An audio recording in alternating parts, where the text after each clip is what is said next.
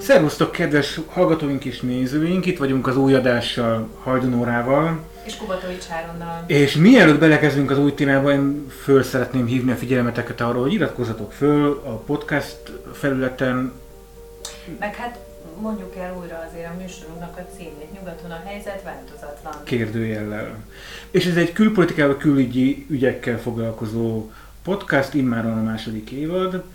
És Hát meghalt a második Erzsébet angol király, nő, né. Királynő vagy királyné? Királynő, hiszen ő volt az államfő, és egyébként nem angol, hanem e, brit. Bocsánat, így van, brit. És ugye ennek van jelentősége is a, a monarchia és egyéb dolgok miatt is, de majd erről fogunk beszélni ma. Mert hogy, hogy róla beszélünk, érted, nem róla beszélünk, hanem az elmúlt 70 év uralkodásának a hozadékáról, eredményeiről, illetve nem is, hanem hogy mennyiben változott a, a brit birodalom, és hogy mennyiben változott a világ ez alatt a 70 Igen, év alatt? tehát azt gondoltuk, hogy az talán érdekes lehet mindenkinek, mert ugye most mindenki ennek a lázában ég, hogy, hogy meghalt a királynő, és új király lesz. És már van, már Te, van tegnap óta bocsánat, van. Igen, már harmadik Károly? Harmadik Károly néven, de azt gondoljuk, hogy talán ennél is érdekesebb arról beszélni egy kicsit, hogy az a 70 év, amit végül is ez az uralkodás ö, jelképez, hiszen 1952-től 2022-ig volt második Erzsébet a brit trónon, hogy ez mit jelentett, egyrészt ez a 70 év egy milyen időszakaszt ölel át, egyrészt nemzetközi értelemben, tehát a, a világban, másrészt meg, hogy ez a 70 év mit jelentett a briteknek, és mit jelentett a, az Egyesült Királyságnak az életében ez a 70 év. Hoztam egy fun fact-et, mielőtt belekezdünk. Ö, ö, nem a világ leghosszabban uralkodó uralkodója volt, csak a második leghosszabban uralkodó. Te tudod, hogy ki volt az első? Aki leghosszabban uralkodott a hát világtörténelemben?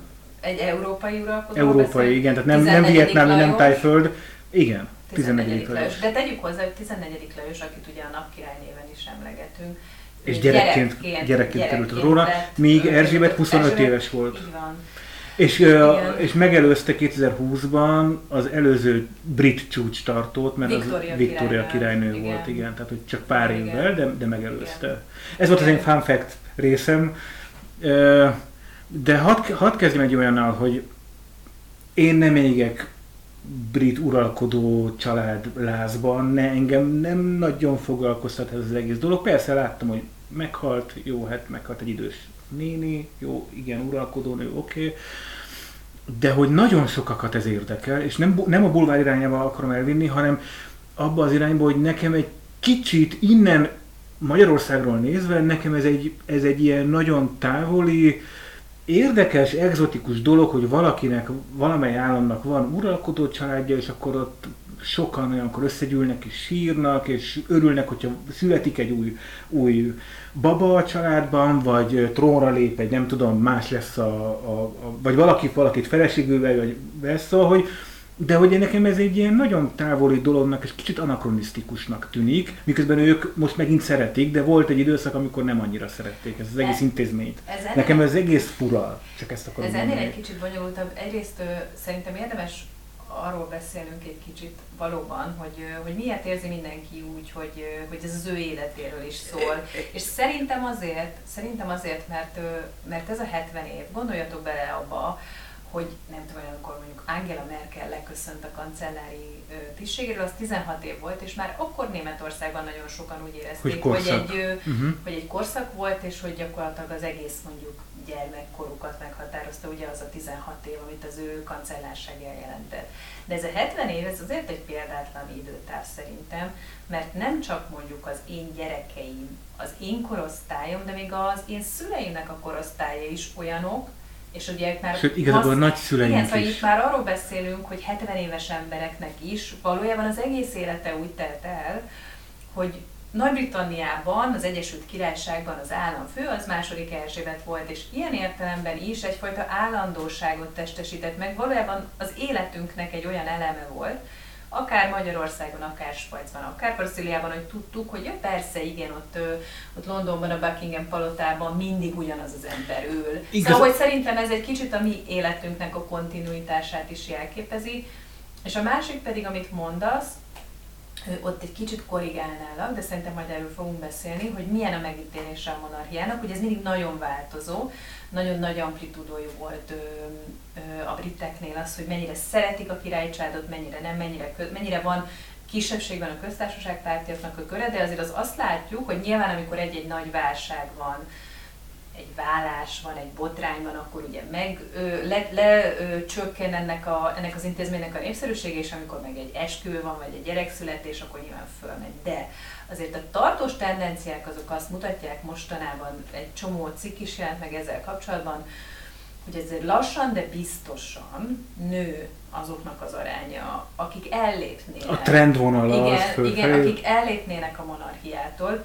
Nem azt mondom, hogy ez többségben van, mert még nincsen többségben, tehát a többség az, az, az masszívan monarchia párti, de például, hogyha megnézed azt, hogy életkor szerinti csoportosításokban hogyan teljesít a monarchiának az intézmény, akkor azért azt látjuk, hogy a fiataloknál, tehát a 18-24 éves korosztályban már szinte kiegyenlítődött a, az ellenzők és a, és a támogatók aránya, és ahogy megyünk az idősebb korosztályba, úgy látjuk azt, hogy egyre nő a támogatottsága egyébként a monarchiának, de magyarán a tendencia azért az azt mutatja, hogy nem csak te érzed anakronisztikus intézménynek a, a monarchiát, hanem, hanem úgy tűnik, hogy a, hogy a brit társadalom belül is azért már ez egy jobban kinyíló kérdés, mint mondjuk ezt akár 50 évvel ezelőtt gondoltuk volna, vagy akár 70 évvel ezelőtt, amikor második Erzsébet uralkodó lett.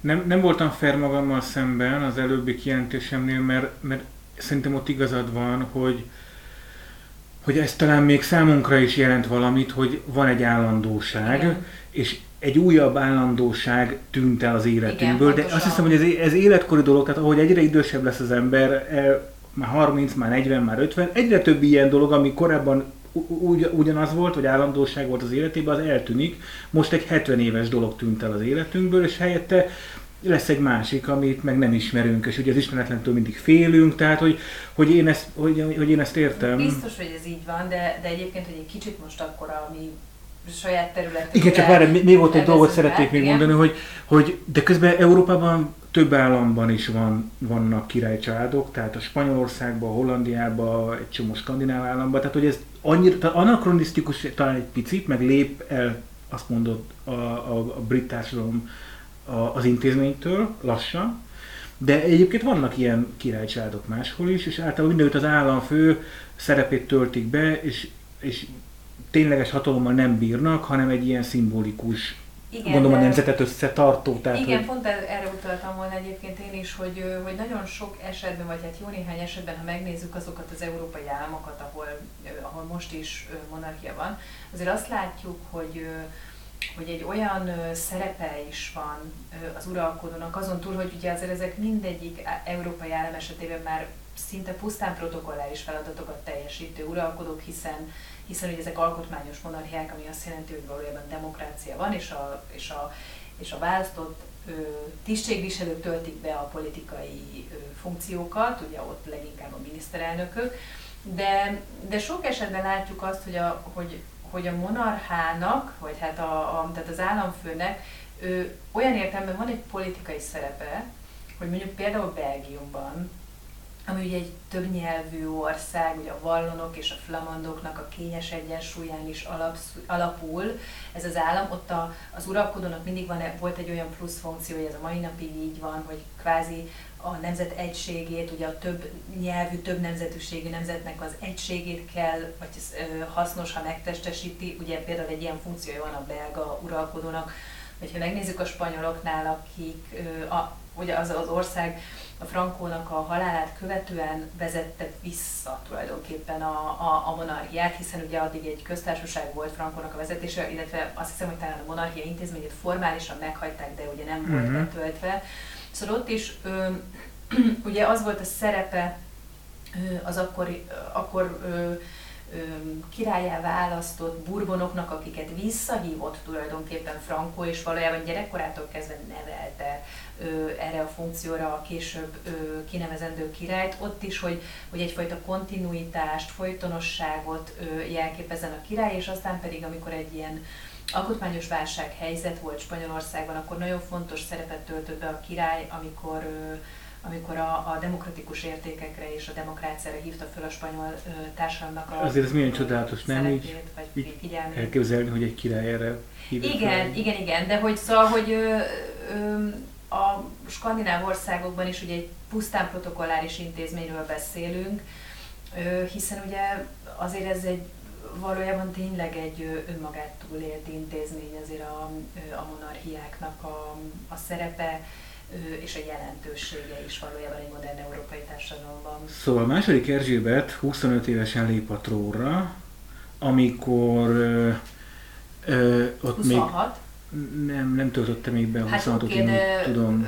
26-ban született, és 52, 52 igen, de nem, nem töltötte be a 26-ot, én úgy, úgy tudom, azért mondom, hogy 25 igen. és 3 év, vagy valami ilyesmi. Igen.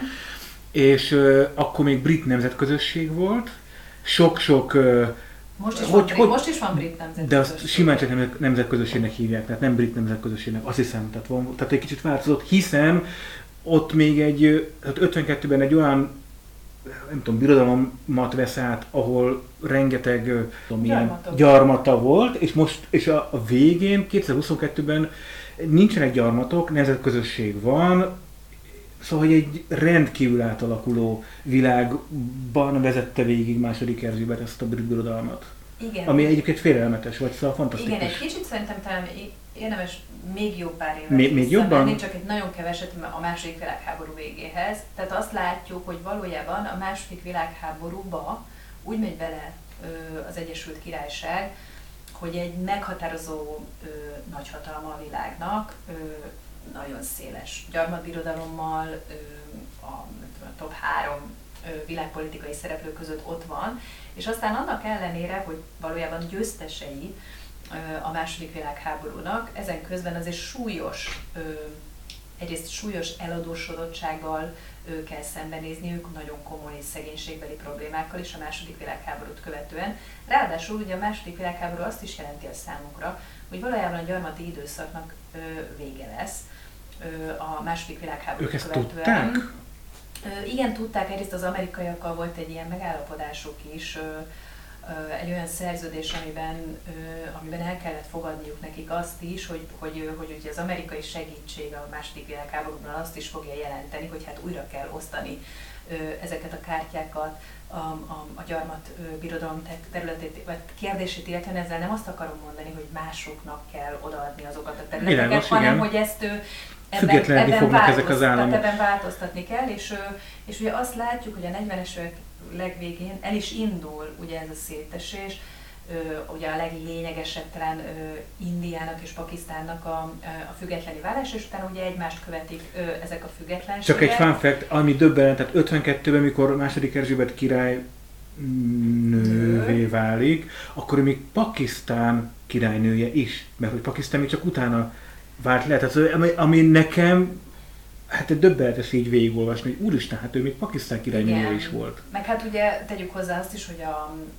a gyermekkorában, amikor ugye őt tudatosan készítették föl majd az uralkodói szerepre, azt hiszem, hogy jól emlékszem, talán tíz éves, amikor ő trónörökössé válik. Ne, ezt akartam mondani, hogy az a legelején azért még nem volt, mert csak igen. a harmadik volt a sorban az ő apukája. Igen, ezért mondom, hogy, hogy tíz éves korától igen, aztán rá, igen. jön ez elő, de hogy hogy visszatérve az eredeti gondolathoz, amikor ő 52-ben uralkodó válik, akkor valójában az Egyesült Királyságnak egyrészt nagyon komoly gazdasági nehézségekkel kell szembenéznie, egy szétesőben lévő gyarmatbirodalom élén találja magát, azért ez nagyon fiatal és, és tapasztalatlan uralkodó nő, és, és valójában azt látja, hogy, hogy az országa az folyamatosan keresi a helyét ebben az új világban, mind gazdasági, mind politikai értelemben, mind világpolitikai szerep felfogást illetően.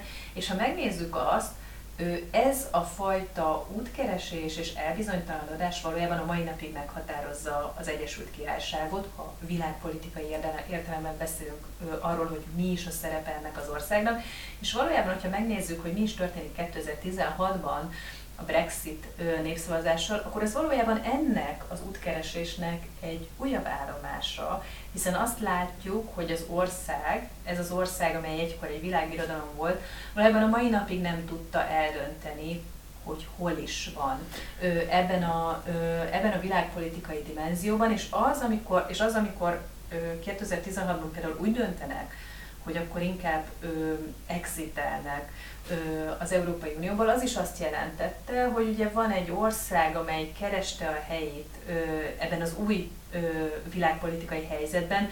Volt egy döntésük a 70-es években, amely akkor úgy dönt, amely arról szól, hogy akkor szó, vonjuk szorosabbra a szárakat Igen, az Európai, Unióval, és akkor, akkor ezek szerint Európában ö, keressük ö, a sorsunkat és a boldogulásunkat látjuk azt, végigkövettük, hogy valójában az egész Európai Uniós időszakok arról szólt, hogy folyamatosan külön szabályokat, különállást, valahogy egyfajta nagyobb függetlenséget akartak a saját maguk számára meghatározni az Európai Uniós évtizedekben, majd... Például az eurót soha nem vezették be, ők mindig az eurót fontot nem, mindig megtartották. Az, euró, az, az eurót nem vezették be, volt egy ugye úgynevezett visszatérítés, amit az EU-s pénzekből mindig visszatérítésként megkaptak, amelyet még Margaret Thatcher idején harcoltak ki a saját maguk számára. Egy csomó minden kérdéskörben ők azért mindig, mindig külön utas politikát akartak megvalósítani, vagy látjuk azt is, hogy ugye 2016-ban úgy lesz valójában népszavazás az országban az EU-ról, hogy valójában David Cameron, a konzervatív miniszterelnök, aki aki kiírja ezt a népszavazást, valójában soha nem akart volna kilépni az Unióból, de saját ö, párt ö, hát alkuk és, és párt dílek miatt ö, bele kényszeríti saját magát, és talán itt látjuk a következményét. Ugye mi ennek a következménye az, hogy, hogy valójában még mindig nem tudja ez az ország valójában eldönteni, hogy mi is az ő szerepe világpolitikai értelemben, mert miközben akkor hátat int, vagy hátat mutat az Európai Uniónak, ezen közben nem tudjuk, hogy merre felé mond igent. Ugye azt is látjuk, hogy mondjuk van egy nagyon szoros transatlanti együttműködés évtizedes hagyományokra vissza vezethető módon az Egyesült Államok és, az Egyesült Királyság között. Ugye ma már ennek a stratégiai jelentősége sem olyan egyértelmű, mint mondjuk volt 40 évvel ezelőtt, hiszen a világ az olyan mértékben alakult át, hogy mondjuk az amerikaiaknak is miközben nagyon fontos ez a brit kapcsolat, közben ugye bejött egy ázsiai dimenzió, és emiatt sokkal inkább fölértékelődött akár Dél-Korea, akár az Ausztrália, hiszen azok azok az országok, amelyek abban az ázsiai régióban vannak jelen, amelyek kulcs jelentőségűek az Egyesült Államok számára.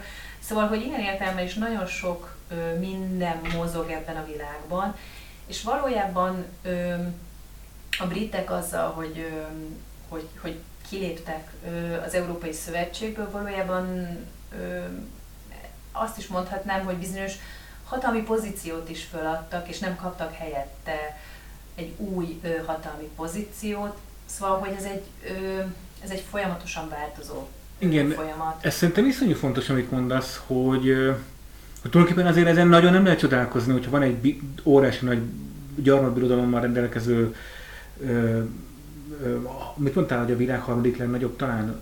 Hát azt mondom, hogy nem, én azt mondom, hogy szerintem Hatalma, a három, vagy három, háromban... Hát biztos, hogy a három legjelentősebb világpolitikai szereplők között ott volt. És azért a világtörténelemben az ilyen birodalmak úgy szoktak széthullani, hogy hogy a széthullás közben vér és háborúk és polgárháborúk és mindenféle ilyenek zajlanak. Tehát... Hát itt is volt egy második világháború. Nem, nem, de Sőt, a második világ... szerintem a romlás az az első világháború. Lehet, de én most a második világháborút követő időszakra gondolok, ahol tényleg ott, ott volt az, hogy valami tíz vagy nem tudom hány állam ö, szakadt ki, a, vagy gyarmat szakadt ki. Itt nem csak Pakisztán, meg India, egy csomó afrikai állam, vagy nem tudom. Tehát, hogy, és ezek nem történtek meg, tehát nem, tehát, tehát nem volt az, hogy a, a, a brit katonák akkor fegyverrel megakadályozzák, hogy nem tudom, valamelyik állam Na de kiváljon a, a gyarmatbirodalomból. Tegyük tehát, hozzá azt, hogy a második világháborút követően azért volt egy olyan közmegegyezés szerintem, hogy, hogy egyrészt, hogy, egyrészt, hogy Európa területén nem lesznek háborúk, ugye Igen. azért a másik az az, hogy, hogy az a fajta hatalmi konstelláció, ami a második világháborút követően létrejött, azt senki nem kérdőjelezi meg, ha ne felejtsük el azt sem, hogy mondjuk az olyan konfliktusok, mint akár a koreaiak közötti, ugye a, az indokínai, az a, az a koreai konfliktus, amelynek a nyomán aztán két Korea jön létre, vagy, a, vagy az a vietnámi konfliktus, amelynek a nyomán,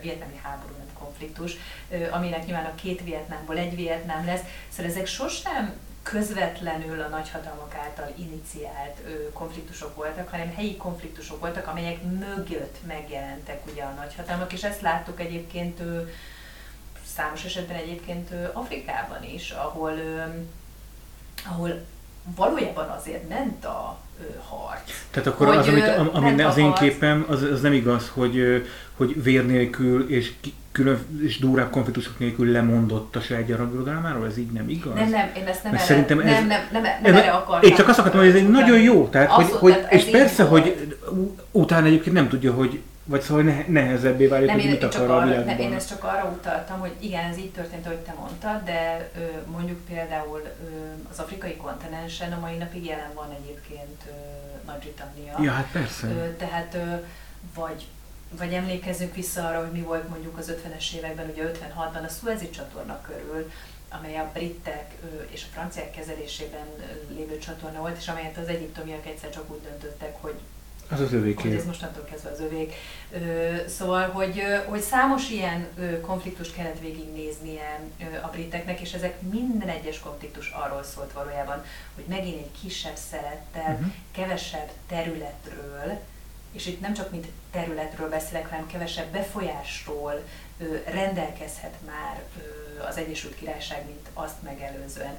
És még egy elemről szerintem érdemes beszélnünk, itt az Egyesült Királyság kapcsán jutott eszembe, hogy kimondtam ezt a szót, hogy ugye Erzsébet nem csak ahogy te mondtad az elején, Angliának volt a királynője, hanem az Egyesült Királyságnak. Ez ugye azt jelenti, hogy északi ország Skócia, Wales és Anglia jelenti ugye az Egyesült Királyságot, ezen államok mindegyikének az uralkodója volt, és ugye, ahogy említetted, a, a brit nemzetközösség számos államánál ő töltött be, ő áll, tölt be a mai Még napig, mai napig, hát ugye most már most nem ő, hanem Károly, Károly az államfő, az államfői tisztséget is, és szerintem érdemes arról is beszélni, hogy, hogy Erzsébetnek a szem, személyisége, az általa betöltött szerep, az a 70 évig tartó kontinuum, illetve az, hogy azért ő tényleg halatlanul népszerű volt.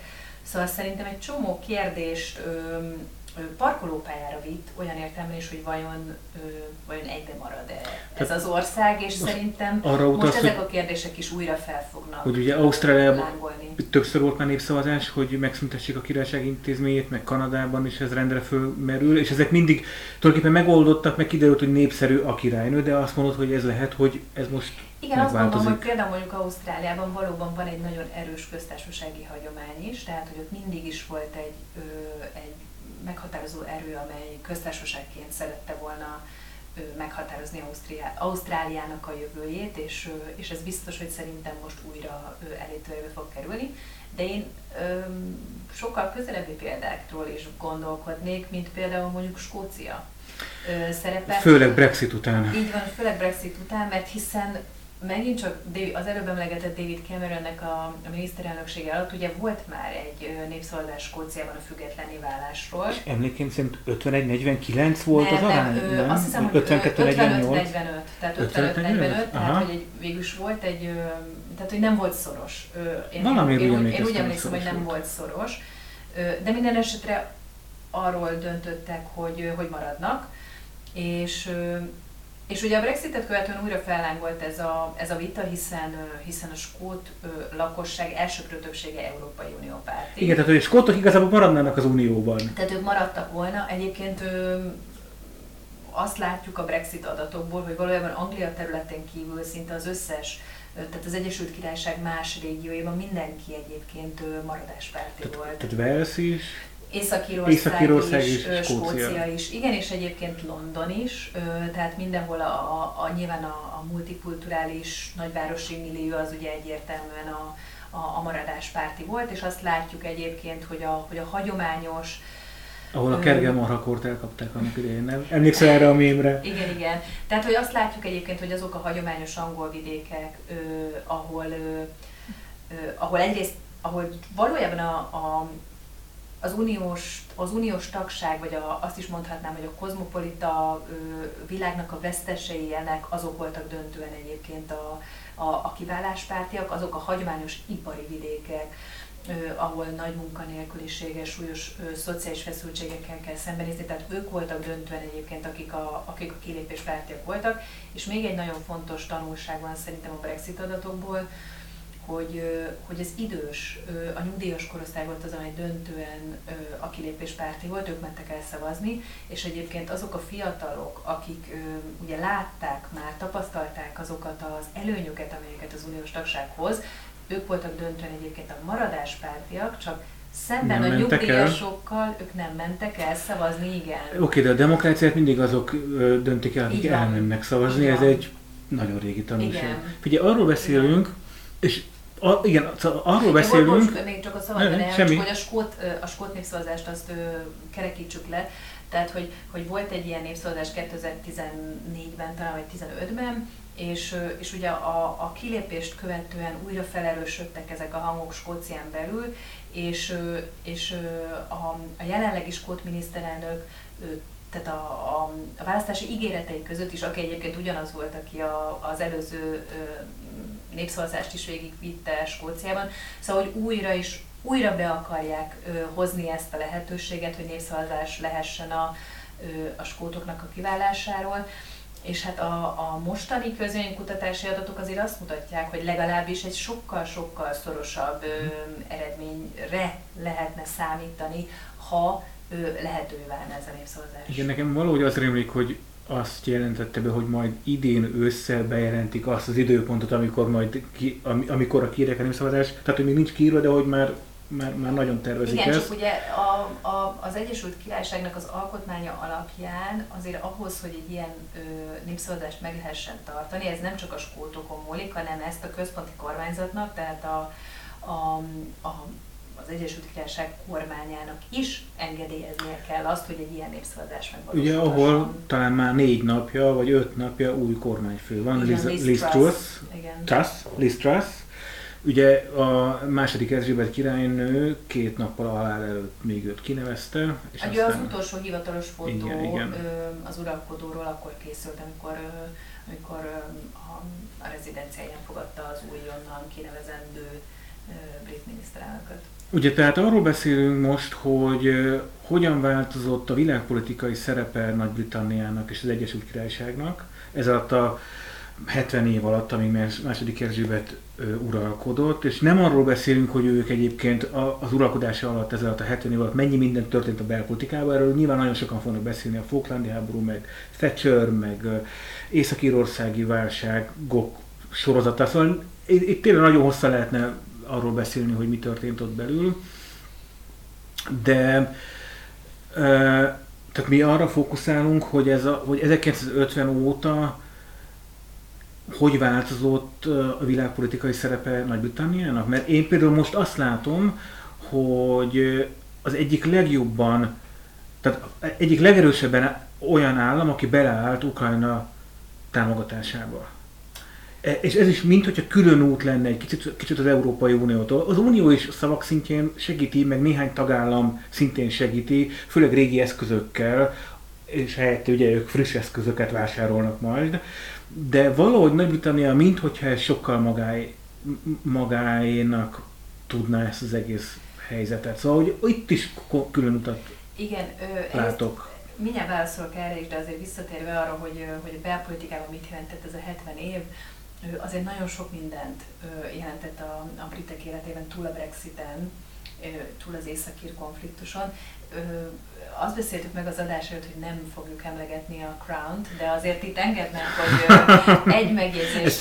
A hallgatóinak ezt én mondtam, hogy én nem vagyok hajlandó a Crown-ról beszélni, nézzétek meg, tök jó, de, szeretjük. De egy, egy valami miatt behoznám ide, mert, mert szerintem egyébként, hogyha valaki megnézi ezt a sorozatot, azokat a évadokat, amelyeket eddig kihoztak, abból egyébként egy viszonylag jó kép alkotható szerintem arról, hogy belpolitikai értelemben milyen válságokkal kellett szembenézni, és, és szerintem ez az egyik nagy erőssége is egyébként a sorozatnak, hogy nem csak arról beszél, hogy egy királycsaládnak a belső ügyei hogyan alakulnak, meg valljuk meg azért ez kevéssé lenne érdekes, hanem hogy tényleg megmutatja azokat a azokat a belpolitikai válságokat, kihívásokat és változásokat, amelyeket magával hozott ez a ez az időszak, vagy ez a 70 év, ugye abból kb. 50-et fedett le az eddig megjelent évadoknak a sora. És ez azért érdekes szerintem, mert kicsit túlmutat ez szerintem a briteken is, hiszen ugye olyan gazdasági és olyan modernizációs konfliktusokat is megmutat, amivel nem csak a briteknek kellett szembenézni, hanem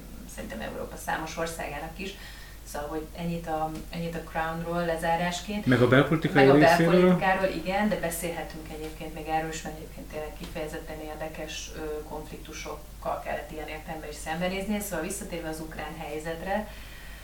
Ö, szóval egyrészt, ö, hát hogy mondjam, könnyű, könnyű a, a briteknek nagyon elszerűnek, és akkor itt idézőjelbe teszem, elszerűen mutatkozni az ukrán-orosz konfliktusnál, hogyha mondjuk megnézzük azt, hogy egyrészt energia szempontból ők egyáltalán nem érintettek ebben a válságban, lévén, hogy Szigetország és, és teljesen más lehetőségeik vannak mondjuk a saját energiafelhasználásuknak a biztosítására, tehát egy, kettő.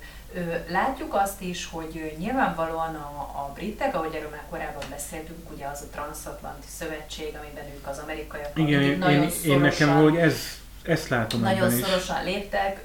Ez egy kiváló alkalom volt a számokra arra, és itt nem akarnám ezt nyilván csak egy ilyen cinikus szemüvegen keresztül nézni, hogy fölzárkozzanak az amerikaiak mellé, akik ugye azért nagyon elhatározottan és nagyon határozottan ö, léptek közbe ebben a konfliktusban. Hát igen, csak ők szerintem tényleg nagyon messze vannak ettől. Így van. Szóval, hogy szerintem nem akarnám azt mondani, hogy minél messzebb vagy annál könnyebb ö, határozottan fellépni, de biztos, hogy ez is ö, közrejátszott. Harmadrészt pedig ne felejtsük el azt sem, hogy hogy lévén nem uniós tagállam már, ö, már az Egyesült Királyság, hát sokkal egyszerűbb ugye egyfajta álláspontot vinni egy konfliktusban, amikor nem vagy már, ö, nem vagy, nem vagy benne abba, hogy ugye a közös ö, külpolitikai álláspontokat, mondjuk például azt, hogy előtte egyeztetni szükséges, igen, igen, igen. Ö, egységes fellépésként kell ö, meghatároznod magadat, és végül egy utolsó szempont, hogy, hogy beszéltünk eddig eleget arról, hogy a briteknek hogyan csökken folyamatosan a szerepe a világban, de azért azt érdemes megjegyezni, hogy azért a mai napig az egyik legerősebb hadseregről beszélünk, amikor a, amikor a brit hadseregről beszélünk, az egyik legmeghatározóbb védelmi iparról beszélünk, amikor a britekről beszélünk. Szóval katonai erőben, jelentőségben azért ők ott vannak abszolút a top hatalmak között. Azért ők például a NATO tagországok között az egyikei a legjelentősebb NATO tagország. Gazdaságilag is nyilvánvalóan egy nagyon, nagyon erős Igen. országról beszélünk. És még egy utolsó, bocsánat, egy utolsó szempontot hagy ragadjak meg hogy azért azt is láttuk, hogy, hogy mind Boris Johnson, mind pedig Liz Truss, aki ugye a miniszterelnökségét megelőzően Johnson kormányában volt külügyminiszter, azért mind a ketten a, az ukrajnai nyilatkozatokat arra is felhasználták, hogy belpolitikai értelemben pontokat szerezzenek. Ugye Johnsonnak egy folyamatosan és fokozatosan egyre elmélyülő belpolitikai válsághelyzetet kellett kezelnie, ami a saját, saját személyes szerepvállalását és lehetőségét jelentették, és hogy mondjam, a, az ukrán helyzet ez lehetőséget adott neki arra, hogy pontokat szerezzen. Most megint nem csak cinikusan nézve a politikát. Liz Truss pedig, pedig külügyminiszterként egyrészt nyilván követte ezt a, ezt a kormányzati álláspontot, majd utána, hogy ugye Johnsonnál egyre szűkült a, a mozgástér, és, és fogyott ki a levegő az ő miniszterelnökségéből, és zajlott már ugye az a kampány, amit ő, mármint hogy Liz annak érdekében vitt véghez, hogy őt válasszák meg majd szeptember legelején a konzervatív pártban, szóval, hogy ő meg nyilván ő pontokat akar szerezni a saját miniszterelnök jelöltségéhez, és utolsó szempontként, hát azért azt is fontos szerintem elmondani, hogy Liz Truss esetében ö, szinte az összes kommentár megemlítette azt, hogy egy olyan politikusról beszélünk, aki azért nem által, hogy mondjam, néha egymással homlok egyenest ellenkező álláspontokat is képviselni, ha éppen az aktuális politikai érdeke azt követeli. Vannak ilyen politikusok? Vannak ilyen politikusok, és ha már ö, itt második Erzsébetről beszélünk, akkor, ö, akkor érdemes azt is megjegyezni némi malíciával Liz Truss kapcsán, hogy Liz Truss egyébként annó a liberális demokratáktól indult, tehát hogy nem a konzervatív párt volt az első ö, pártcsaládja, és annó a 90-es években készült róla egy olyan felvétele, mint a liberális demokratáknak egy, egy kongresszusán harcosan köztársaságpárti álláspontot képviselve szólalt meg. Azért ez érdekes, nem, hogy ezen közben viszont utána gyakorlatilag az első belpolitikai és nemzetközi szereplésed az arról szól, hogy, a, hogy az uralkodó nődnek a, a halálát jelentette, és ö, utána az új uralkodónak a kinevezését. Plusz a Crown című sorozatból tudjuk, hogy ez hogy szokott kinézni, amikor ott találkoznak a és teáznak, és akkor egy teányi idő van, amíg a miniszterelnök meg a, meg a királynő Igen. akkor találkoznak, és, és Igen. nem tudom, elfogadja a királynő a, a miniszterelnök. Vagy nem, ő nevezi ki, ugye? Igen, tehát, van, ugye, tehát, hogy, tehát ugye a, tehát, hogy neki, igen, neki, a, neki az uralkodónak annyi a szerepe, hogy hivatalosan felkéri, felkéri a kormány alakításra, de ugye abban nincsen neki mozgástere, hogy kit kér fel. É, világos. Hanem az a párt, amely a többséget adja, az elküldi számára. Meg, meg vétózhat, de még soha nem vétózott, tehát egy csomó ilyen eszközével ne, nem él, mert hogy, mert hogy nem tudom, demokráciát Igen, működtetnek. Ugye tegyük hozzá azt, hogy, hogy ugye a briteknél az ezek az alkotmányos processzusok és folyamatok nagyon-nagyon részletesen ki vannak dolgozva. Igen, és nem, nem térnek el. Így van, és ugye tegyük hozzá azt is, hogy hát jó pár száz év alatt alakult ki az a gyakorlat, hogy hogyan, tehát hogy hogyan működik a, például a hatalom átadás és hatalom folytatásnak a menetrendje, hogy milyen nüanszokat kell figyelembe venni akkor, amikor, amikor az uralkodót is bekapcsolnak egy, ebbe a folyamatba. Visszatérnék egy pár, pár gondolatoddal korábbi gondolatodra. Visszatérnék egy, egy korábbi gondolatodra, mert hogy megütötte a fülemet az, amikor azt mondtad, hogy most már nem az Európai Unió tag Nagy- Nagy-Britannia, tehát minthogyha szabadabban tudna ilyen külpolitikai ügyekben megnyilvánulni. Nem lehet, hogy ez majd, ez például lehet egy útja? Hát, hogy... Ö, nyilván, amikor a, akik, akik a mellett érveltek, hogy, hogy hát lépjünk ki az Európai Unióban, többek között erről, ezekről a lehetőségekről is beszéltek. De hát azért nézzük meg azt, hogy igen, lehet, hogy nagyobb szabadsággal nyilatkozhat meg globális jelentőségű. Hát nem, nem, nem csak nyilatkozási támogatásról van szó. Igen, de azért ugye, nézzük, nézzük, meg azt is, nézzük meg azt is, hogy mi van a serpenyőnek a másik oldalán. És azt, ott azt látjuk például, hogy hogy azért például mondjuk a Brexit tárgyalásokon, amelyek arról szóltak az Európai Unió és London között, hogy, hogy milyen feltételekkel hagyja el az Uniót az Egyesült Királyság, ott azért azt láttuk, hogy, hogy mivel az Európai Unió képes volt végig a tárgyalások leges, legutolsó pontjáig megőrizni a, a saját egységét a, a tárgyalások során, nagyon kemény feltételeket tudtak meghatározni a londoni vezetés számára. Valójában azt kell, hogy mondjam, hogy szinte minden ponton az valósult meg, amelyet az Európai Unió szeretett volna. És szerintem az is ö, nagyon egyértelművé vált, ö, nem csak a, a politikai vezetés számára Londonban, hanem szerintem a, a társadalom, sok, társadalom nem azt mondom, hogy az egész számára, de biztos, hogy sokak számára, sokaknak felnyitotta a szemét, hogy valójában azért ö, a nyilatkozatok szintjén nagyobb szabadságot adó ö, kilépésen túl, hát ö, nagyon sokat veszített ö, az Egyesült Királyság, hiszen ö, hiszen ugye egy olyan gazdasági rendszerről beszélünk, akár a britek, akár az Európai Unió szempontjából, amely ezer és egy szállal kötődik az Európai Unióhoz.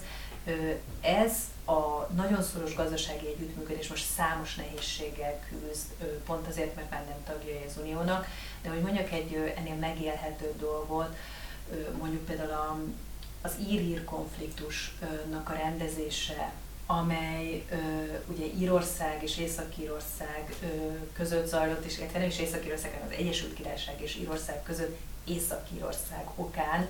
Ugye ezt a konfliktus helyzetet valójában azt tudta nyugvópontra tenni, hogy mind Írország, mind az Egyesült Királyság Európai Uniós tagállam volt. Ugye azáltal, hogy hogy ez megszűnt, nagyon sok olyan konfliktus újra fel élénkült, vagy felizzott, amelyet már azt gondoltunk volna, hogy, hogy parkolópályára került. És ugyanúgy látjuk azt is egyébként például, hogy nagyon sok gazdasági nehézséggel, élelmiszer beszállítási gondokkal, sofőrhiányjal és a többi küzd az Egyesült Királyság azóta, vagy azt követően, hogy az Európai Uniónak már nem tagjai.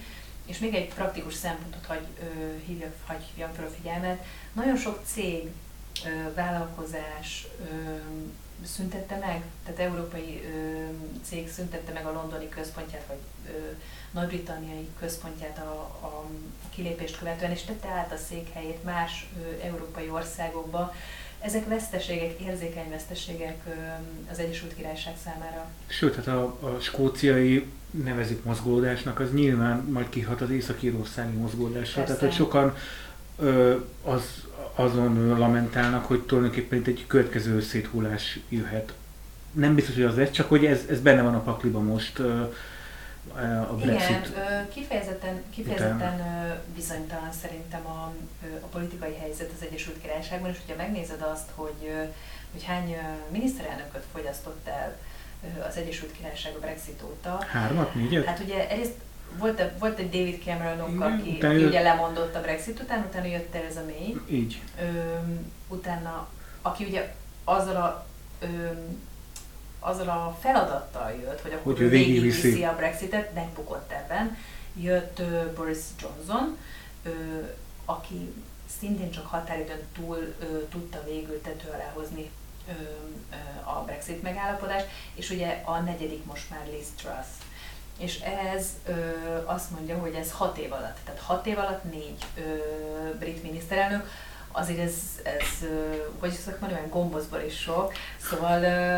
Ah, négy, ez még nem. Szóval gondolj bele abba, hogy, hogy ezért itt olyan miniszterelnöki ciklusok voltak korábban, mint nem tudom, mondjuk Margaret Thatcher, aki szerintem ilyen 10-11 évet vitt a Tony Blair, aki ugye szintén szerintem a harmadik ciklusa közben váltott Gordon Brownra, David Cameron is egy hosszú ideig tartó miniszterelnökséget jelentett, talán 7-8 év lehetett nekem, most nem lennék biztos. Szóval, hogy... De Wilson is többször volt.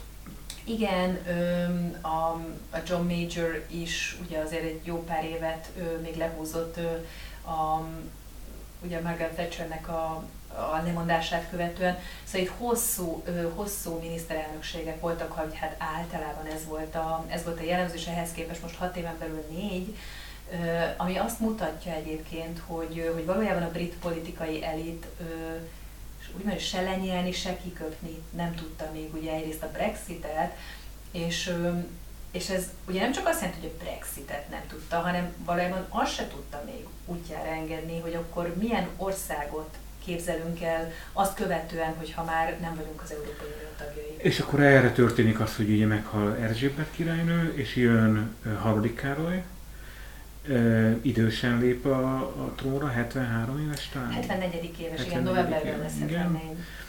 Tehát közel a 74-hez, és ö, itt vagyunk egy nagyon, nagyon bizonytalan világ közepén, ami válságokról válságokra bukdácsol. Tehát itt energiaválság van, van egy háború Európában, van, még koronavírus nem tűnt el, a, a, tehát az még van, nyilván már a mindennapjainknak nem része, de tudjuk, hogy van, látjuk az adatokat, jön újabb oltás vagy tehát hogy az is még van, és akkor erre jön még rá, még ki tudja milyen válság jönni, azért még készülök egy-kettőre, most már ebbe vagyunk, hogy ezt így Igen, a válságok korát éljük. Abszolút, hát ez, sokszor beszéltünk erről, ez egészen biztos, hogy a válságok korát éljük, és azt is látjuk, hogy mondjuk szemben második Erzsébettel, aki ugye 52-ben ö, egy, ö, hogy mondjam, tehát egy az se volt könnyű időszak igen, azért. Mondjuk, tehát ugye, ugye egy, egy szétesében lévő birodalomnak a, az élére érkezett, de hát egy 26. évében ö, lévő fiatal nő volt, és, ö, és ö,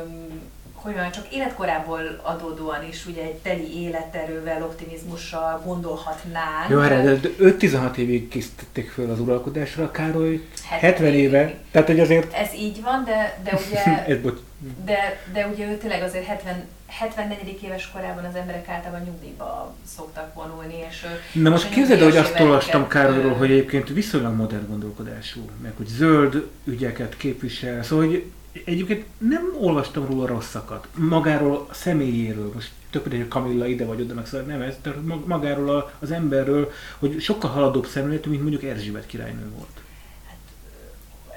Hát szerintem dolga is egy generációval fiatalabbként, de, de tényleg, tehát a, az ilyen royalista sajtot kitélve. Ja, hogy én valószínűleg rossz, rosszat nem, nem, olvastam, rosszat nyitottam meg. Tehát a royalist és a buvár sajtot kitéve tényleg ö, őszintén szerintem nem, nem.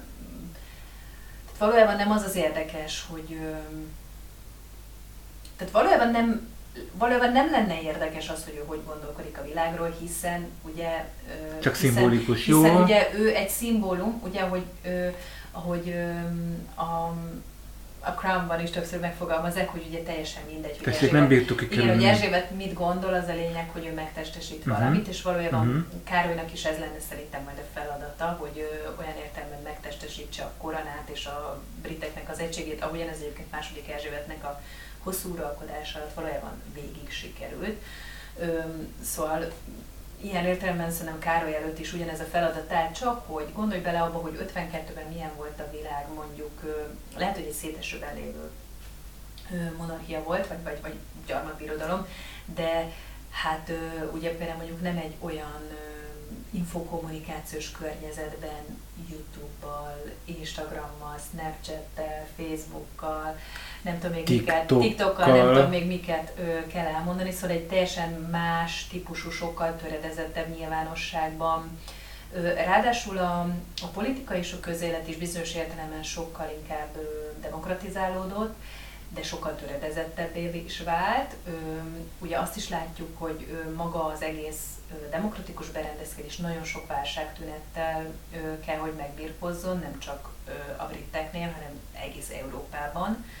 Szóval, De ez fontos, hogy, hogy a briteknél is igen, vannak válságjelei a demokráciának. És, és egy sokkal, szerintem sokkal nehezebb mondjuk egy üzenetet átvinni mindenhová, mint mondjuk az 52-ben ö, szerintem azért viszonylag egyszerűbb volt egy, egy központi üzenetet meghatározni, és akkor utána azt ö, diszeminálni mindenhová a, tényleg tehát a, a, az utolsó háztartásba is. Ma azért ez már egy hát egy sokkal nehezebben megvalósítható feladat, és gondolj bele, hogy egy ilyen típusú feladatot kell valakinek megvalósítani, ugye 74. éves korában, ráadásul úgy, hogy, hogy valójában az a válság, amivel 52-ben szembe kellett nézni az ő édesanyjának, az nem, tűnt, nem szűnt meg. Tehát, hogy ugye a, az a fajta válságjelenség, amivel a, a briteknek szembe kellett nézniük, az most ugyanúgy me, megvan, és még hozzá más típusú válságjelenségek is felsorakoztak, ráadásul egy